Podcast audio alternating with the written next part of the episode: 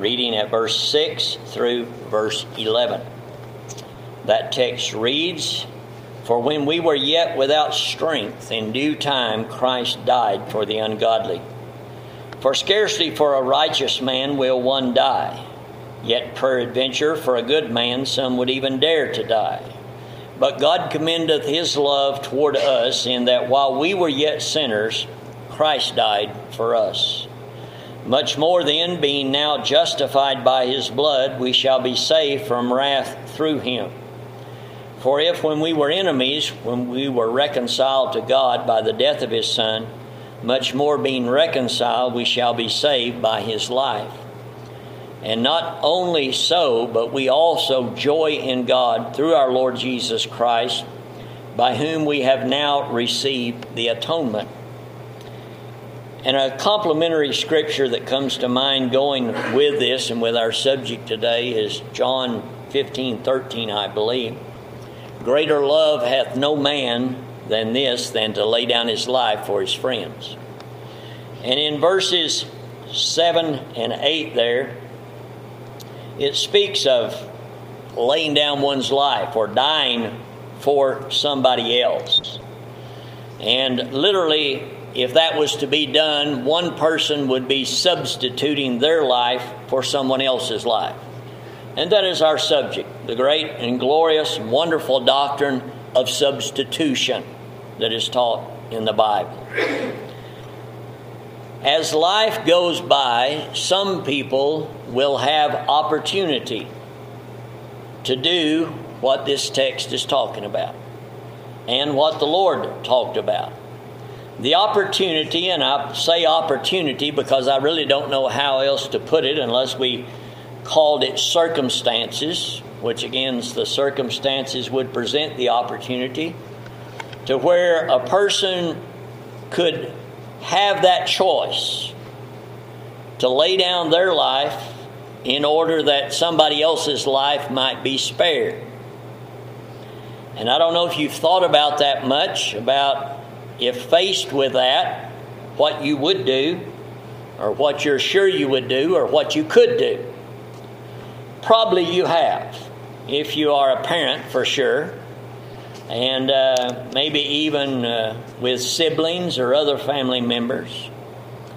Many have had this opportunity. And some have done exactly what the scripture says. They have given their life in order that another life might be spared.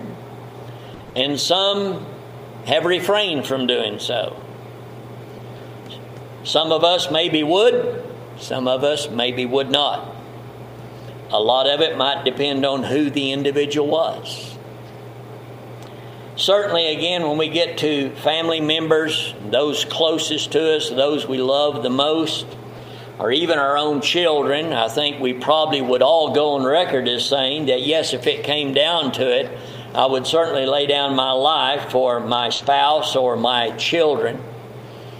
And certainly it would be easier to lay down one's life for someone who was innocent, it seemed, or undeserving of dying.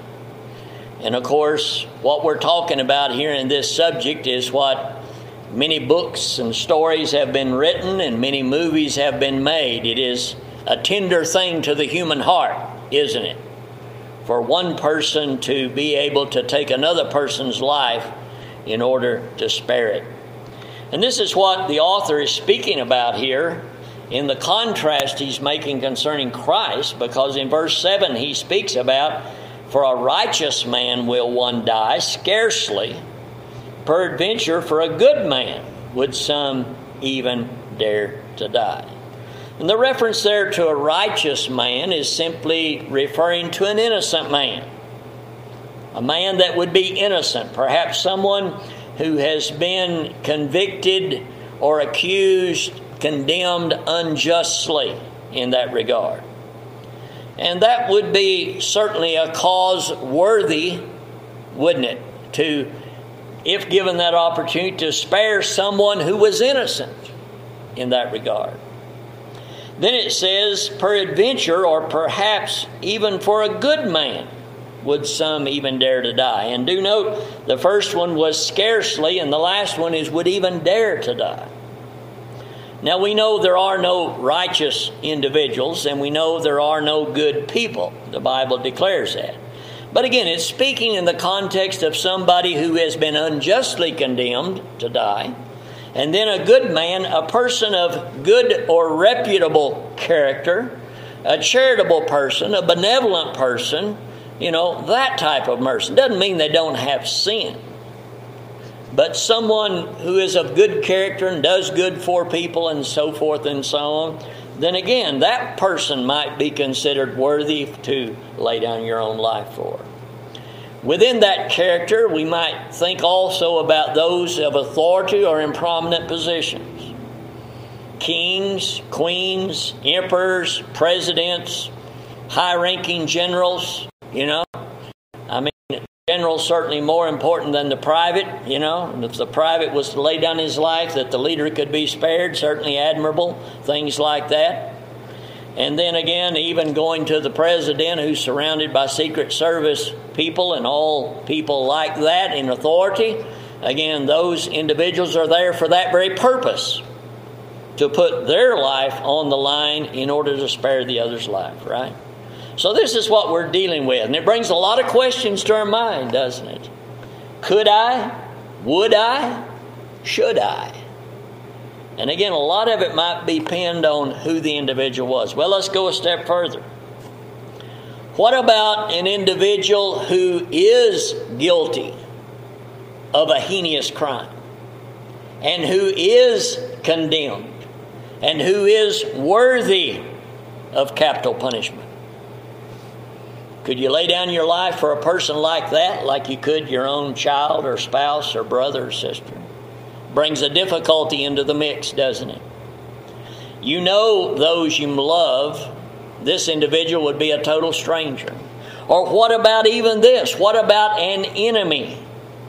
An enemy in the sense that this person did not like you, mistreated you, or we might even get to the extent that they vehemently hated you.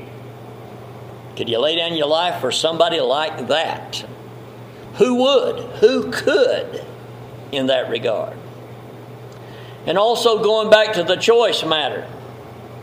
It would be easier to lay down your life probably or make that decision if it was a child rather than an adult, wouldn't it? Because we're naturally going to be, most of us, tender hearted to a child. I think very obviously a man would be easier for a man to lay down his life for a woman than for another man in that regard. And if it came down to it, right to the nitty gritty, we might even make the choice of if given a choice, and again, I'm talking about if there's only one seat left on the boat or something like that, you know, of choosing a healthy individual over an unhealthy individual or a young person who still has years perhaps to live over a person who's old in that regard. And we could even get even more finicky and fickle than that and saying that if come down to it, we might choose to lay down our life for a beautiful person rather than an ugly person. All those things affect maybe our decision. But the bottom line is, and the contrast is here, Christ laid down his life Verse 8 Christ died for us. And we were the epitome of all of those bad things that I just referred to. Because verse 6 says Christ died for the ungodly, not the godly. We have said before when God made his choices, there was no good to choose, it was all bad. I love what somebody summarized in reading about Psalms 14 that says God looked down to see if there were any righteous, any that seeketh after God, and so forth and so on. It's where we get the scripture back in Romans 3 there is none righteous, and there's none that seeketh after God. It's quoted in Psalm 14 and Psalm 53. And I heard an individual summarize it or read this one time that if you put the whole human race in a brown paper bag and opened it up and turned it upside down, nobody would come out first. And that's that's about as good a way as I know it. That there's none that understandeth, there's none that seeketh God. We've all sinned and come short of the glory. Not one of us is ahead of another human being when it comes to being a sinner. We're all the same. Now, if you want to get into an argument about being a better sinner than somebody else, go ahead and waste your time. But that's a that's a very foolish process to think of. But Christ died for the ungodly. He died for the unworthy. He died for the bad. He died for the ugly. He died for the old. He died for the young. All, all of those negative things that we entertained in introduction there. All can be reduced down to each of us as sinners. And this is what makes the doctrine or the teaching of substitution so amazing. This is what makes salvation by grace so amazing. Why would anybody do that?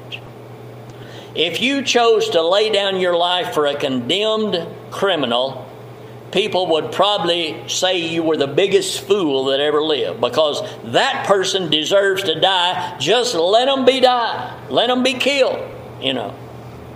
You would not be praised for your compassion, probably. You'd probably be demeaned for doing such a foolish act to somebody that deserved to die anyway.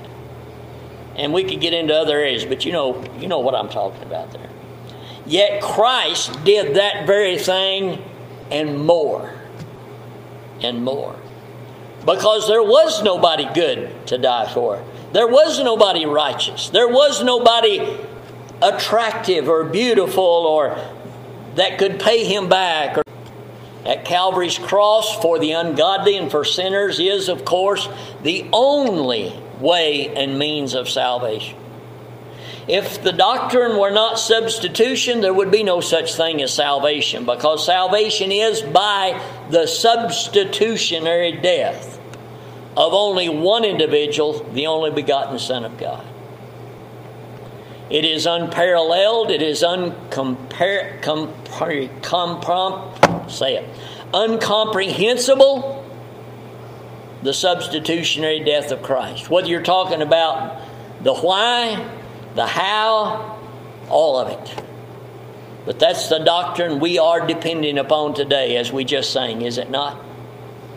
And the key thing I want you to notice in this, in verse 8, when we're talking about substitution, is those two little words there at the end Christ died for us. For us. For us. And I'll just give you a little heads up right here. If you want to be blessed, just run that through your concordance and look at the verses that have that for us. You talk about a blessing. I don't, I don't have time, or I'd have done every one of them for you today.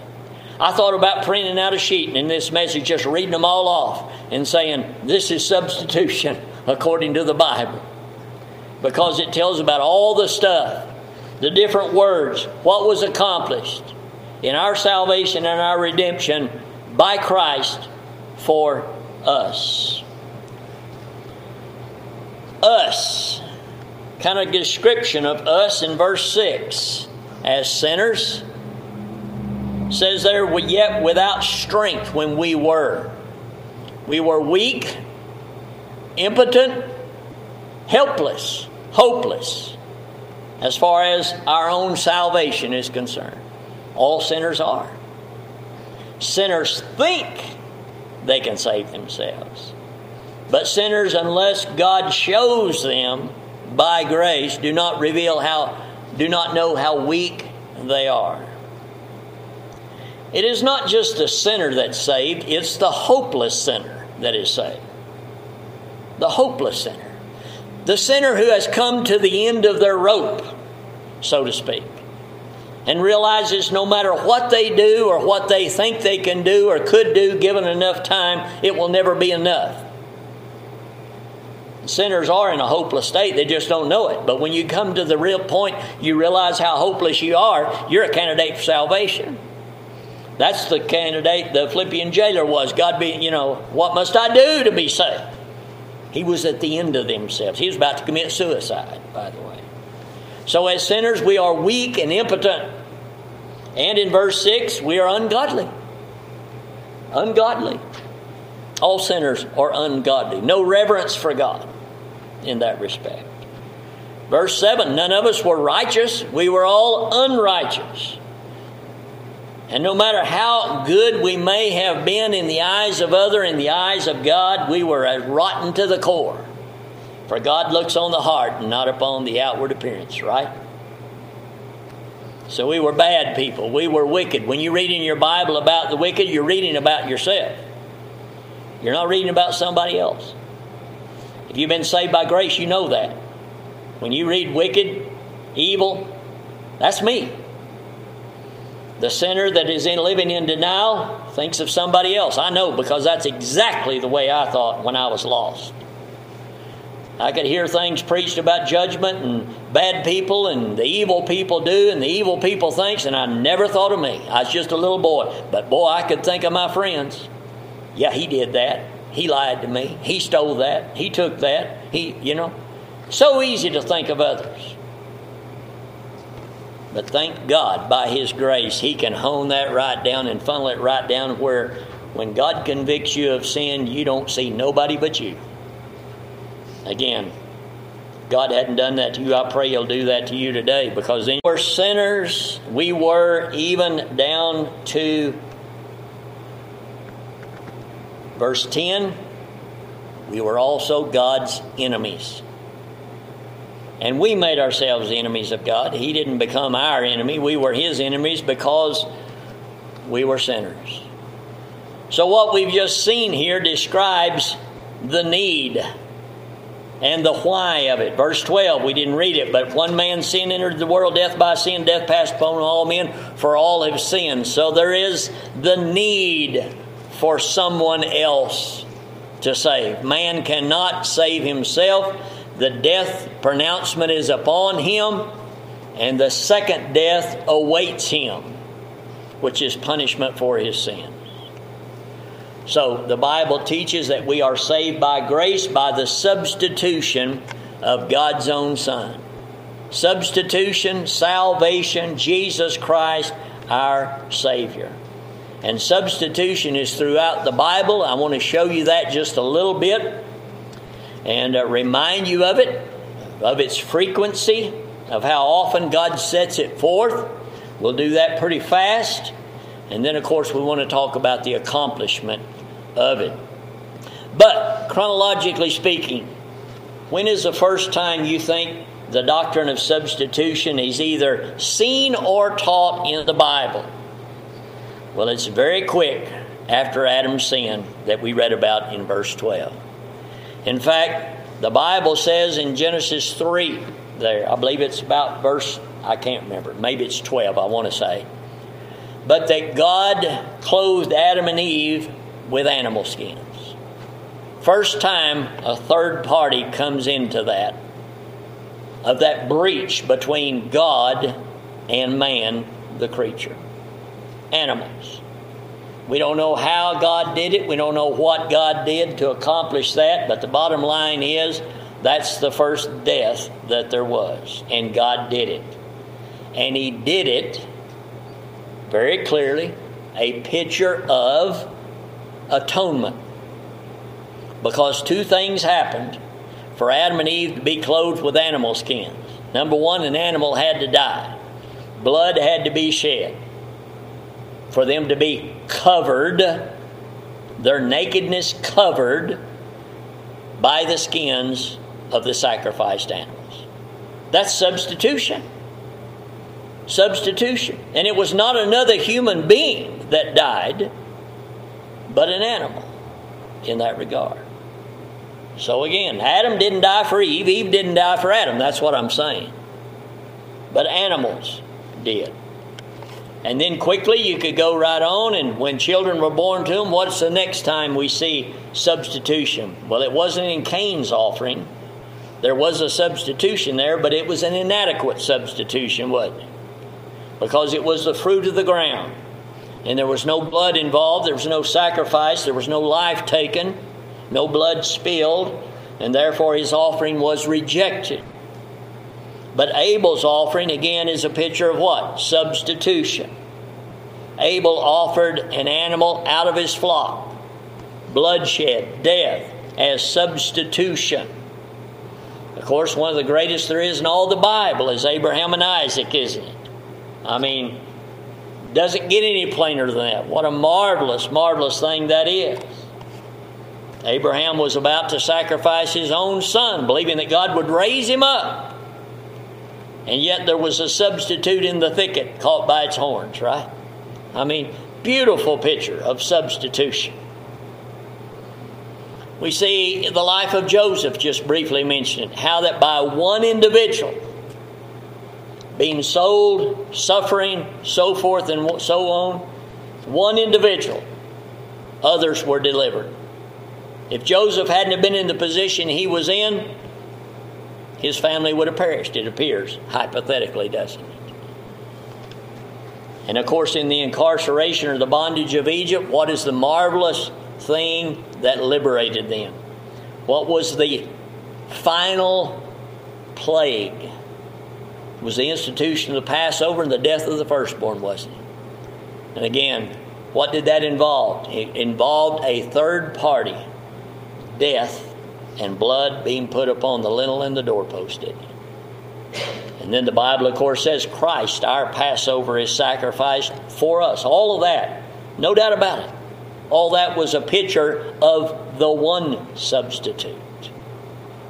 When you get into the Mosaic laws, and again, we've talked about it, and none of us here can comprehend all the blood that was shed, all the animals that died. We've recently preached about Solomon and all the sacrifices that were made in the dedication of the temple. We don't comprehend that. And a lot of us in this church have been involved in butchering things, whether it was rabbits or chickens from our childhood, all the way through and hunting and killing and butchering. And we know what a task it is. We know what work it is. We know what it takes to do that. And we can't comprehend hundreds or thousands of that. But that's what the Mosaic Law was all about, wasn't it? Substitutes, animals, bullocks, lambs, goats, scapegoats, and all of that. Substitute simply means in the place of another. That's what a substitute is. And those animals were a picture of. They did not redeem no one, they did not remove one sin of one person. They were only a picture of the one that would redeem. Turn with me to that marvelous 53rd of Isaiah, if you would please. And let me just point out a few verbs from that 53rd chapter that speaks of substitution. we'll begin with verse 4, and I'm just going to pick these out. Notice it. This is what substitution is. Speaking of Christ the Messiah, and it's all about, just like our text in Romans 5, He and us. He and us. What He did for us. Verse 4 He borne our griefs. He borne it, a substitute. He carried our sorrows, substitution. He was stricken of God in our place. He was smitten of God in our place. He was afflicted of God in our place. Verse 5 He was wounded for our transgression, He was bruised in our place for our iniquities. The chastening that should have been ours was upon Him. With His stripes or scourging, they should have been ours. He was in verse 6 the Lord laid on him our iniquities. Again, substitution. Verse 7 He was oppressed for us, He was afflicted for us.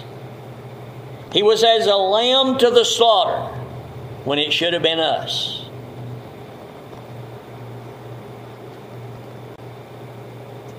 Verse 8 For the transgression of my people he was stricken. Again, we've already used that word. Down in verse 10, he was bruised, he was put to grief, his soul an offering for sin. All of this speaking of the substitutionary death of Christ. It even goes on to say that he poured out his soul unto death when it should have been us. That's what substitution is. All those things we read about there in Isaiah, it's all about substitution. He standing and bearing before God what should have been ours. Christ died for us. If you're a believer today, that's substitution. And it is amazing to contrast. Again, when you think of all the animals that were pictures of Christ's substitution, and yet all of them put together were still insufficient. They were only a picture of the one and true that could really take away sin. That's just amazing, isn't it? And the proof of that, of course, is when Christ died, the veil of the temple was rent. Was rent. That was the end of animal sacrifices. They were only pictures of.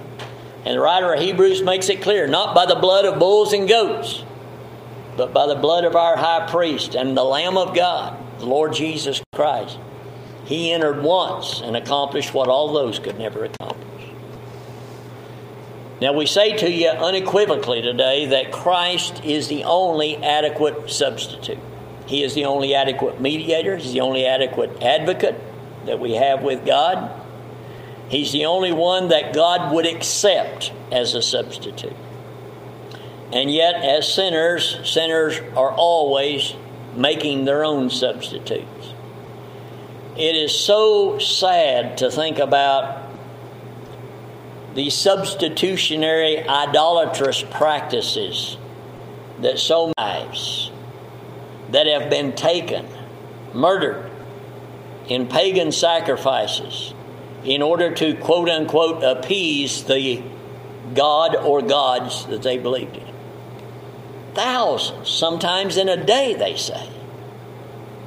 And I don't want to dwell here long, but I just want to say this in contrast to what idolatry has done, to what under the Mosaic economy and the, all the animals that died, and none of that accomplished anything. Not that blood. Of course, the Mosaic law, the sacrifices, as we've seen, they pointed to Christ who would, the Lamb of God.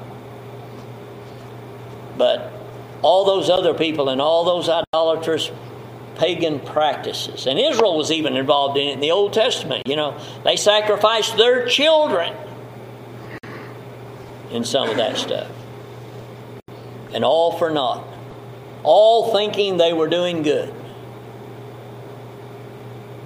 I mean, the Aztecs in Mexico City built walls out of human skulls and mud. It's unbelievable. It's beyond comprehension all of these some sort of meant to be an appeasing sacrifice. Again, there's only one substitute, and that's Christ. An animal that was insufficient. Why? Because it was man that sinned.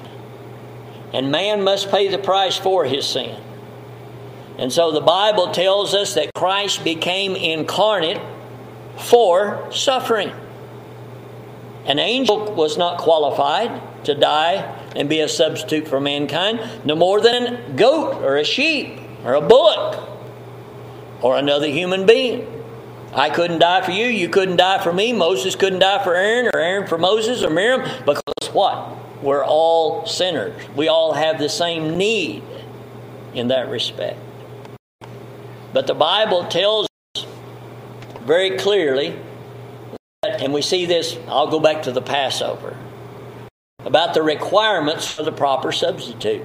There were very specific requirements. I don't want to go into a lot of detail here, but just remember, wasn't there? For the Passover paschal lamb, it had to be put up way in advance and examined to make sure that it was healthy, without spot, without blemish, no problems, anything. And all that was for a reason, folks, to tell us that that which would be sacrificed and substituted for sin must be absolutely holy, pure, spotless, and without blemish. Nothing else would do. That is so clearly set forth in the Passover. And Christ was exactly that very thing. 2 Corinthians chapter 5 verse 21 for he had made him for he hath made him to be sin for us who knew no sin that we might be the righteousness of God in him. Now there's a lot of things you can look at and rejoice in and believe there but probably you do not think of substitution when you read that. You think of other things but that's substitution substitution. He knew no sin, but he was made as if he was a sinner. He bore sin, substitutionary, that we might be and have the imputed righteousness of him. Substitution. In uh, 1 Peter chapter 2 and verse 22, we read, Christ who did no sin, neither was guile found in his mouth. So Christ was the only qualified individual to be a substitute for sinners. We won't labor that point. There's many other scriptures we could go to, but again, we think we've said sufficient for this point. But again, Hebrews 2:17 tells us this is why he came and became a man. And the incarnation is so full of so many things, so rich. But the bottom line is if Christ was going to be our substitute for the remission of sins, he had to be one of us. He could not be foreign to us, like an animal or like an angel. Yet at the same time, he had to be, as the Passover lamb, spotless, sinless, holy, right before God. So this just narrows it down to nothing but the Son of God. Hebrews 2:17 says, "Wherefore in all things it behooved him to be made like unto his brethren." Why? That he might be a merciful and faithful high priest in things pertaining to God to make reconciliation for the sins of the people. And he was our high priest. He was unique in being our high priest in that he didn't offer something else, like the Levitical priest did, he offered himself. Our high priest offered himself. He was both high priest and the sacrificial lamb. So he had to be one of us. Thus, we have the incarnation. Thus, we have the virgin birth.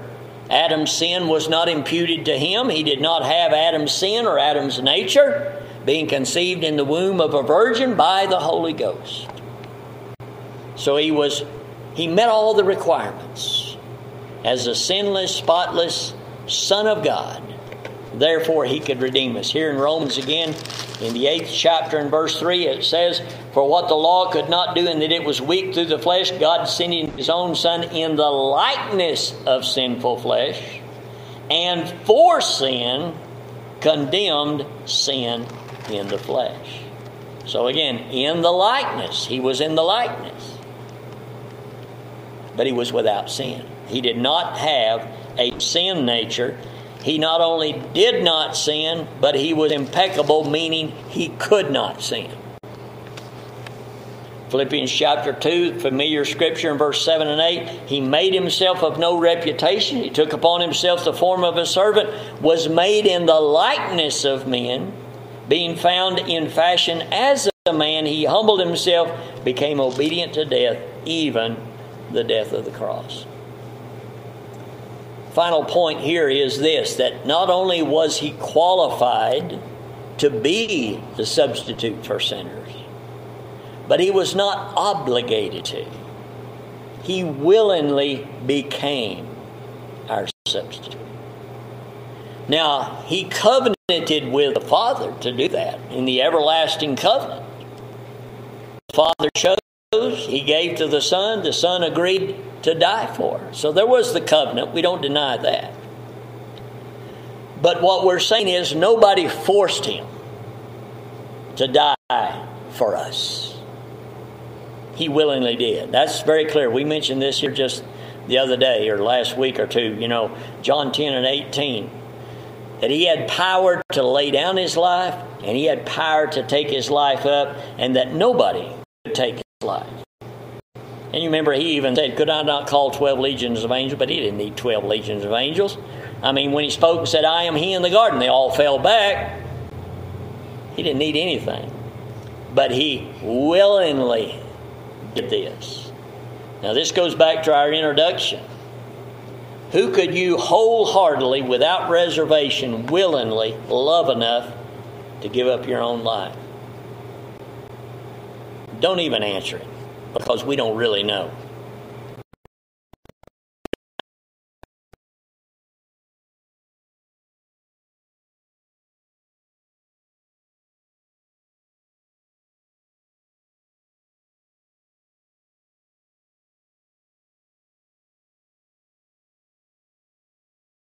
situation. But Jesus Christ willingly laid down his life out of love for enemies, for ungodly, rebellious sinners. Not for friends, not for siblings, in the literal sense of the word. And in so doing, our text tells us what he accomplished. In verse 9, we are now justified by his blood. The only justification there is is by the blood of the Lamb. We sing in our songbooks, don't we? Not by the blood of animals, not by any blood of any other kind, other than the blood of the sinless Son of God. Key word sinless. Okay? We are justified by his substitutionary death. That blood that was shed at Calvary is the only blood that can save. The only blood. Now, again, I don't think we can measure all the blood that had been shed in animal sacrifices, but it could not atone. Animals did not requirement or God's standard.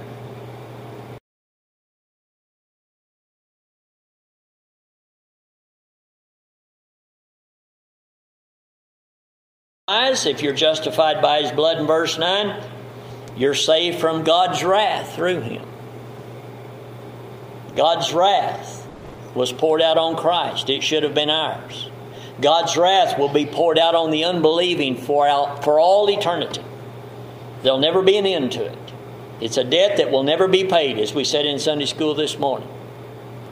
Nobody can pay their sin debt. Not now, not in eternity. But as we sang, Jesus, our substitute, paid it all. He paid all that was. We are reconciled to God. How? By the death of Christ for us. By his death, we have been reconciled. We have been, as the last part of verse 10 says, saved by his life, his righteousness imputed to us. And finally, verse 11, we have joy through our Lord Jesus Christ because we have received the atonement, meaning what Christ did by his substitutionary death has been applied to us. If you're a believer today, then you're covered by the blood, just like in the Passover. They were covered by the blood. That was the whole idea, wasn't it? The blood on the doorpost, blood over the top there, and everybody within that dwelling place was under the blood, covered by the blood, and therefore they were saved. Says here, being reconciled, we shall be, or rather, by whom we have now received the atonement, it means it's been applied. In Egypt, it was applied on the doorpost. If you're saved today, it's been applied to your heart. You know you're covered by the blood of Jesus. Let's conclude. I hope you know and have gotten and gleaned from something I have said just exactly what substitution means. That Christ died for me. He died in my place. He bore my sin. He carried my grief. He died under my penalty, not his own. All those things, Isaiah 53 and everything we have said. But the bottom line is again, Him for me. Christ for us. That's substitution. That's what makes Christianity, true biblical Christianity, so unique. Nobody has a doctrine of salvation like this. All false doctrines, religions, whatever you want to call them, idolatry, it's all the doing of something. Ours is substitution, pure and simple. Pure and simple. I like what Peter said, and I'm going to read that. We'll be done. 1 Peter 3.18. If you haven't got what I've said, then maybe this will hit home. 1 Peter 3.18 For Christ also hath once suffered for sins. And this is as plain as it gets, folks. The just for the unjust. In fact, in another place in Scripture, he's called, uh, Peter said on the day of Pentecost, You have murdered the just one. And let me say to you, he was the only just one there ever has been. Christ also hath once suffered for sins, the just for the unjust, that he might bring us to God, being put to death in the flesh, but quickened by the Spirit. 1 John 3:16 John said, 1 John 3:16, not John 3:16. He laid down his life for us. I trust today that you know Christ as your substitute, and if you do, you know him as your Savior. We declare to you in closing today if you're seeking some other kind of substitute, you're wasting your time. I say that bluntly but compassionately. Do not think your works or anything you do or your baptism or your church or your whoever or whatever can atone for your sins. It cannot. God has made it so plain